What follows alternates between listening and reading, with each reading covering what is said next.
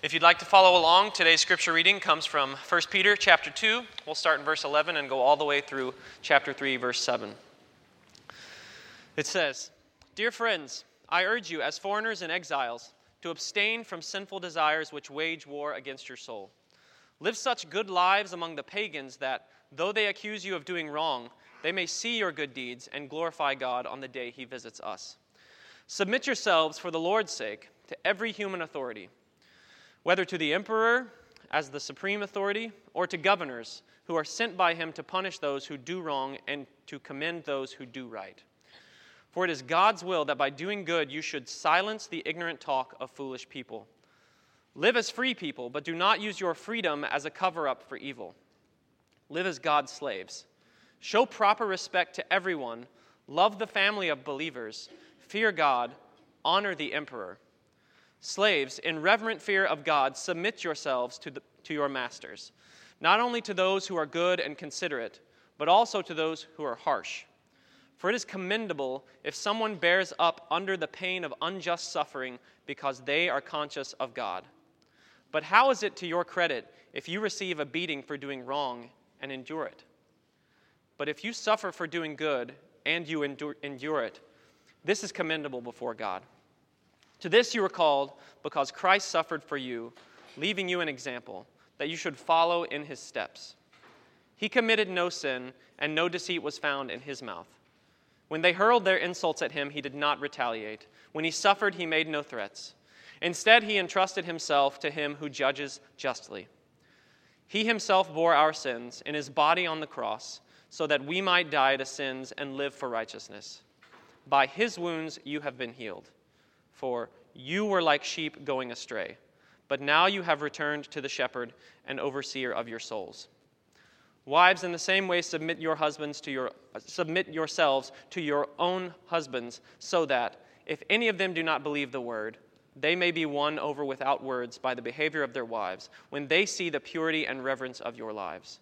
Your beauty should not come from outward adornment, such as elaborate hairstyles and the wearing of gold jewelry or fine clothes. Rather, it should be that your inner self, the unfading beauty of a gentle and quiet spirit, which is of great worth in God's sight. For this is the way the holy women of the past, who put their hope in God, used to adorn themselves. They submitted themselves to their own husbands, like Sarah, who obeyed Abraham and called him her Lord. You are her daughters if you do what is right and do not give way to fear. Husbands, in the same way, be considerate as you live with your wives, and treat them with respect as the weaker partner and as heirs with you of the gracious gift of God, of life, so that nothing will hinder your prayers."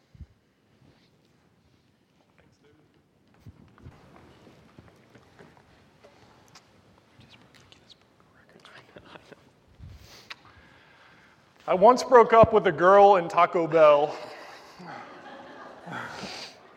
before our food arrived. And I ate the food after it did arrive and after we had talked. My friends, when I go back to Lubbock, they still bring this up a lot because apparently Taco Bell is not the appropriate place to break up with someone. Or maybe it is. I don't know. I was hungry for Taco Bell. That same year, I had two friends who were dating, and the girl had a younger brother who was playing high school football, and so, as all good Texans do, they were going to watch the football game, and it was 2 hours away. They're about 15, 20 minutes into the drive to go see her brother play football, and he decides, as she is driving, to break up with her while they are sitting in the car together. And the next 5 hours, they are together with her family after they have broken up. In both of those situations, they said that somebody, if not everybody, was very uncomfortable. About 7 years ago, Lindsay and I went on a cruise with her family. And Lindsay's little sister had a boyfriend at the time named Jordan, which is only funny because that's my name too. But they didn't have a great relationship. And we were going on a 4-day cruise, and we left Galveston, Texas. We were going down to Cozumel, because everything I know about Cozumel before being here is that it's a resort town. But we were going there. We leave, and the day after leaving, they decide to break up. And so every encounter after this is so awkward and so uncomfortable. Sometimes we just find ourselves in these situations that are just unbearably uncomfortable. Have you ever been at a game where somebody proposes on the big screen and gets rejected? Oh my goodness! Can you imagine the discomfort they feel? I feel uncomfortable watching that. Have you ever been there, and this happened a lot more as a kid, so just take that into account, but you've been there when your friend is in big trouble, and their parents aren't waiting for you to leave to get on to them, and you're just standing there, and you don't know what to do, and you try to sneak out, but you can't quite sneak out. We've been there. It's uncomfortable. Some of you have seen coworkers get fired for something that just is a little too close to home. So the whole time you're just sitting there and you're uncomfortable and you don't know what to do. This past week, maybe 2 weeks ago, I don't know, a GQ article, and I'm not a reader of GQ, but I am a social media person. So a GQ article was circulating that was listing 20 overrated classic books that you don't really need to read. Raised a lot of concerns for some people because number 10 on the list was the Bible. We know that the Bible is not overrated. Can you agree with that? Amen. Hey, good. Woke you up. The Bible's not overrated. We believe that the Bible is inspired by God and useful for teaching, for reproof, for correction, for training in righteousness. We trust the Bible. I'm going to preach from the Bible. We are formed by the Bible. The author of that article disagreed. And the reasons that the author suggested that this Bible is overrated and no longer useful is because in their eyes, the Bible is racist, is sexist, and above all, it is boring. I read that article and a lot of the feedback on Sunday night. I was laying in bed, and that's what I was looking through and reading. And on Monday morning, I sat down at Caribou to begin working on my sermon for this week. A sermon for today. And the passage I agreed to preach on, without looking at it, without doing a lot of study on it, is the passage that David was reading for us this morning. And as I remembered the article from Sunday night, I got that uncomfortable feeling again. I was trying to put myself in the shoes of this author, trying to understand, like, how could you say that about the Bible? How could you say that about our scriptures? Like, do you not know God? That's not our God. How could you say that? And I tried to think about that a little bit. Tried to put myself in the shoes of someone who doesn't believe in God and doesn't have any allegiance to Scripture. And as I did that, this passage in particular was just sticking out to me. I think that if you are that kind of person, and I assume most of you are not, but if you're the kind of person that doesn't have any allegiance to Scripture, that doesn't have any relationship with God, this Scripture would scream 4 things at you, and it would make you really uncomfortable. The first thing it would scream at you is that we need to submit to the government. Submit to every human authority. And so for the most part, like, our culture's okay with that. I mean, yeah, we got to obey the government. That's fine. But it doesn't take a genius to start thinking, well, in the 1930s in Germany, there was the rise of this Nazi party that was creating all sorts of problems all throughout the world, that was doing awful things in the name of God. do we need to submit ourselves to them? It doesn't take a lot to read the newspaper. Well, maybe it does. We don't do that a whole lot. To look online and read about the Christians in Syria who are being persecuted for no good reason, who are dying just for being people, and ask ourselves, do they need to submit to the government? That gets challenging in a hurry once we hear that. The second thing we would hear is that slaves submit to your masters. And if you're one of these people that doesn't have a relationship with God, that doesn't believe in the authority of the Bible, I think you might hear in that, slaves, take a beating from your masters. And in our eyes, in the eyes of people in 21st century America, how can slavery be okay? Our country has so much baggage with this idea that it makes it hard to read anything that just doesn't unequivocally condemn slavery. And this passage doesn't do that. This passage says, slaves, endure this. Third thing that you hear is, wives, submit to your husbands. And history has revealed that this passage has been used to keep women in abusive relationships because they need to submit. And if you don't have a relationship with God, if you don't have any reverence for Scripture, if you don't care what the Bible says, that just plays into the narrative. This book is old. It doesn't fit. It's sexist. And then you get the icing on the cake in chapter 3, verse 7.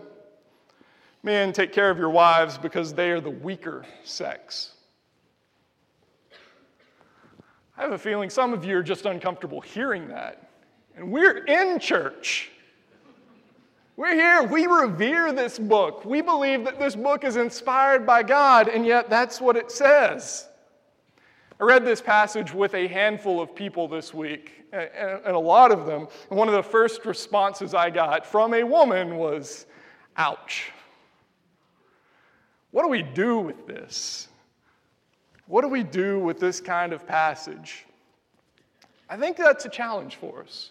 Because I think we still do believe in Scripture. We still believe that God is good. We believe that the God that's revealed in this Scripture, the God that this Scripture is pointing us to, is still the God that we worship. So how do we handle this? And so I want to walk us through this exercise because I think it's important for us to be able to articulate why we can look at that passage and not say that the Bible's racist, say that the Bible's not sexist, and believe that God is anything but boring. The first thing I think we have to do is we have to recognize that we're reading someone else's mail. And that's kind of a crass way of saying it, but it's true. These are letters that were written to other people. And I know God loves this church. I believe that. I love this church, and I know God does as well. But this letter is addressed to the exiles in the dispersion in Pontus, Galatia, Cappadocia, Asia, and Bithynia. And I have a feeling that if I put a map up there and just labeled random places that, most of us wouldn't know the difference. This book, this letter, was not written to me, which in no way minimizes its importance for me. This Bible is for you, but it was not written to you. 1 Peter is for us, but it was not written to us. I think if 1 Peter would have been written to Woodbury, I don't think the author would have said anything about slaves. It doesn't make a whole lot of sense in our context. We have a culture that refuses to honor God's command for us to rest. Why is he going to talk about slavery? I don't think his concern would have been braided hair in the age of pornography.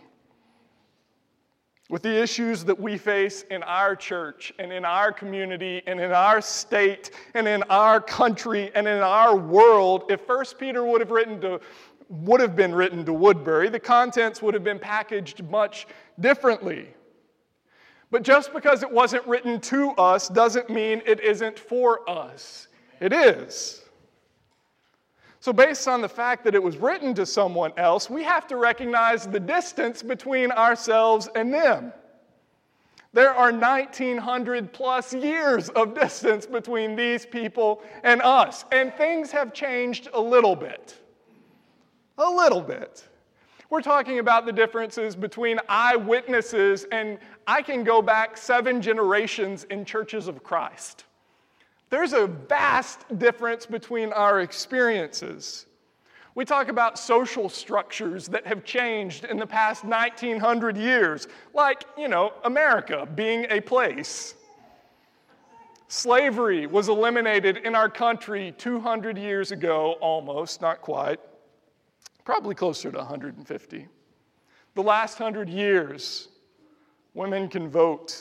All ethnic groups are equal. Talk about the difference between empire and democracy, where we select our leaders and these people had no choice. They had no vote.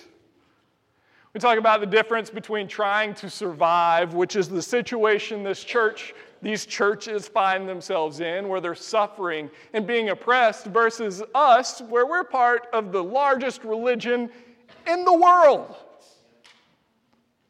Talk about the difference between being extremely vulnerable to being snuffed out completely versus wielding large amounts of social and political power.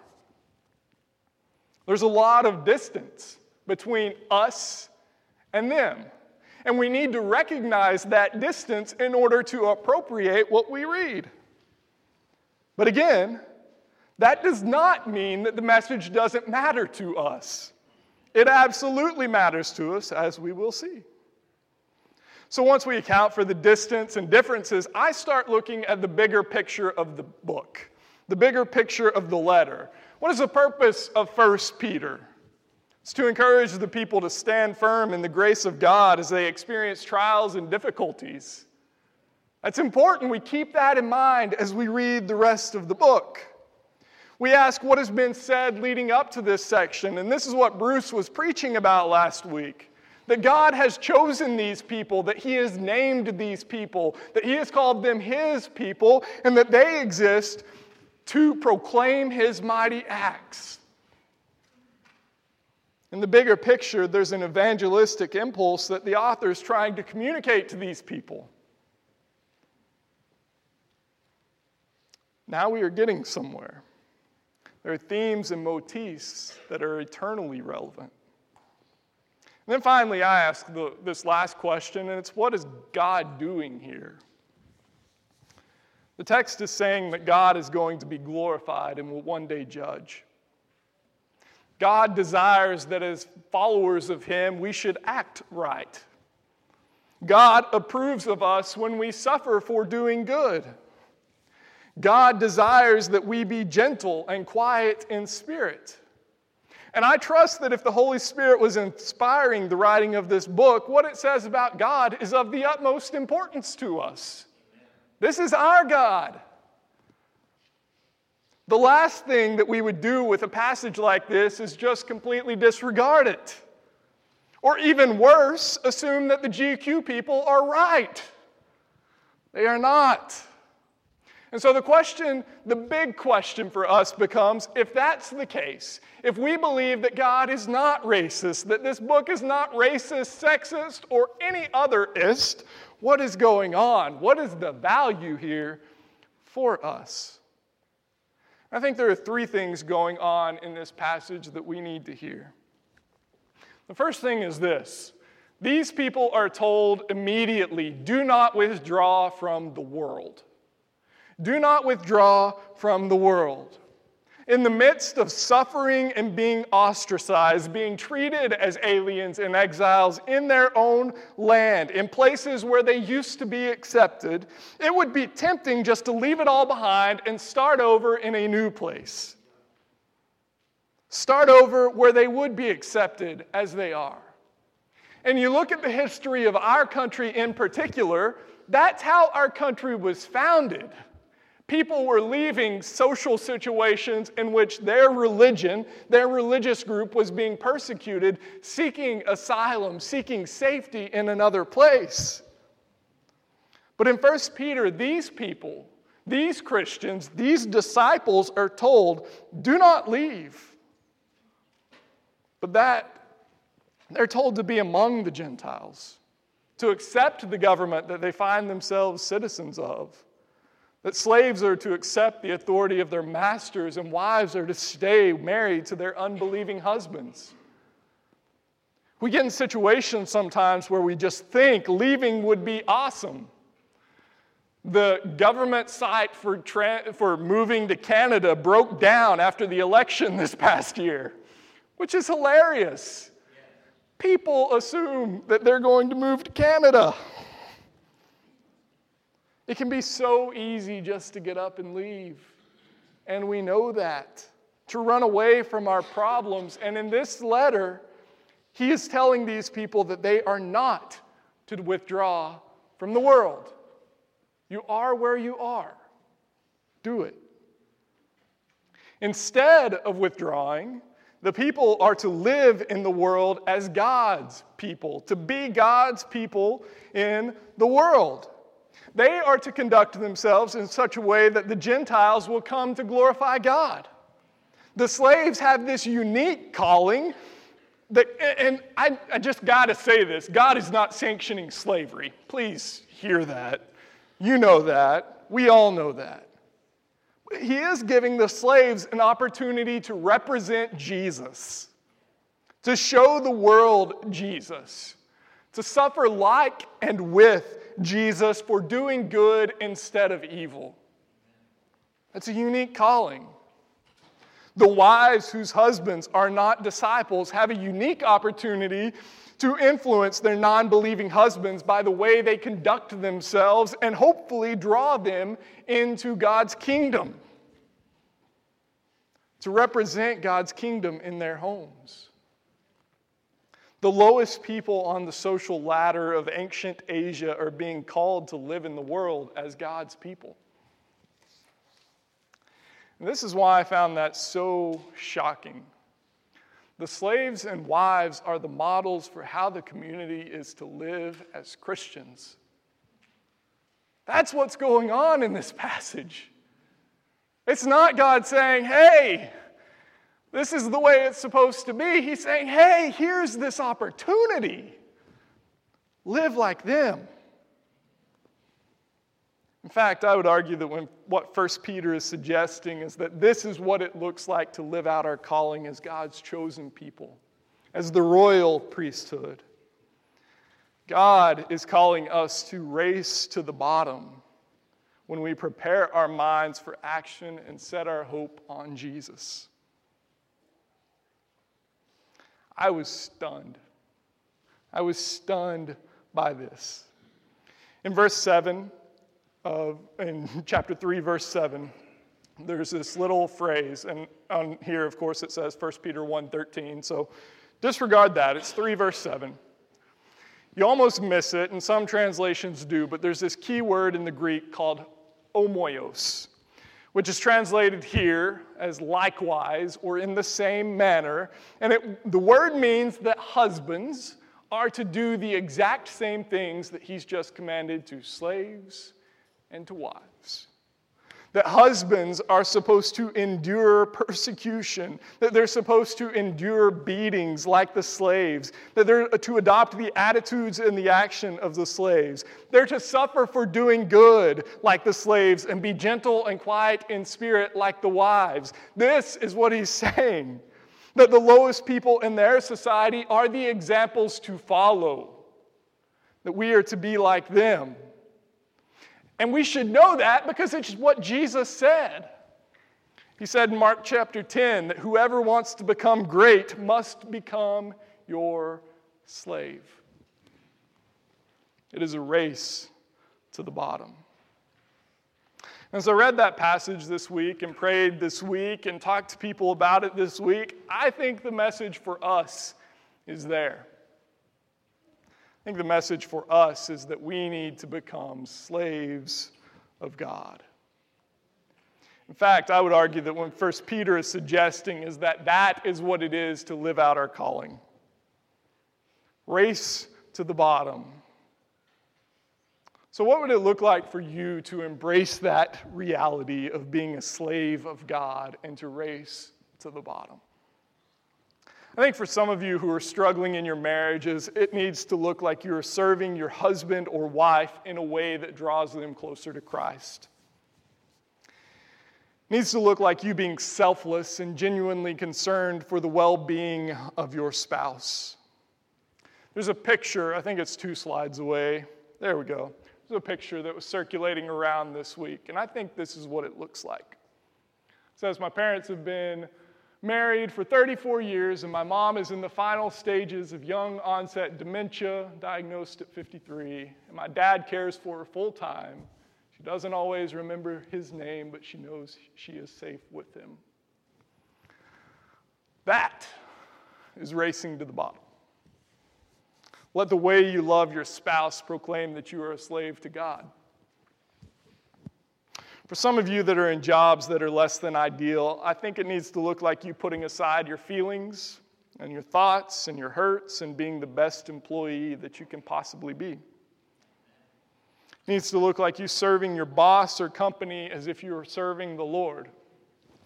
I had a friend who told me recently, the last thing the world needs is more Christian gear. They need Christians who make the best stuff, Christians who do the best work. That is living out the gospel.